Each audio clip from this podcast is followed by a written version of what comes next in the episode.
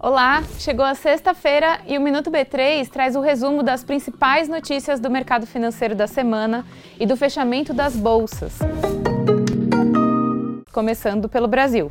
O Ibovespa B3 encerrou o pregão com alta de 0,62%. O avanço de 0,31% em janeiro do IPCA 15, a prévia da inflação, reforçou a perspectiva de continuidade de cortes de 0,5% percentuais na taxa Selic. Na semana, o índice avançou 1,04%.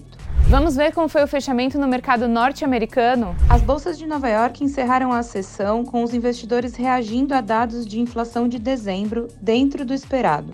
As altas nos gastos com consumo desagradaram o mercado. Agora vamos ver o fechamento da bolsa da China. Xangai fechou em alta de 0,14%, repercutindo as recentes medidas de estímulos econômicos anunciadas por Pequim. Não se esqueça de seguir a B3 em todas as redes sociais. Boa noite, bons negócios e até segunda-feira.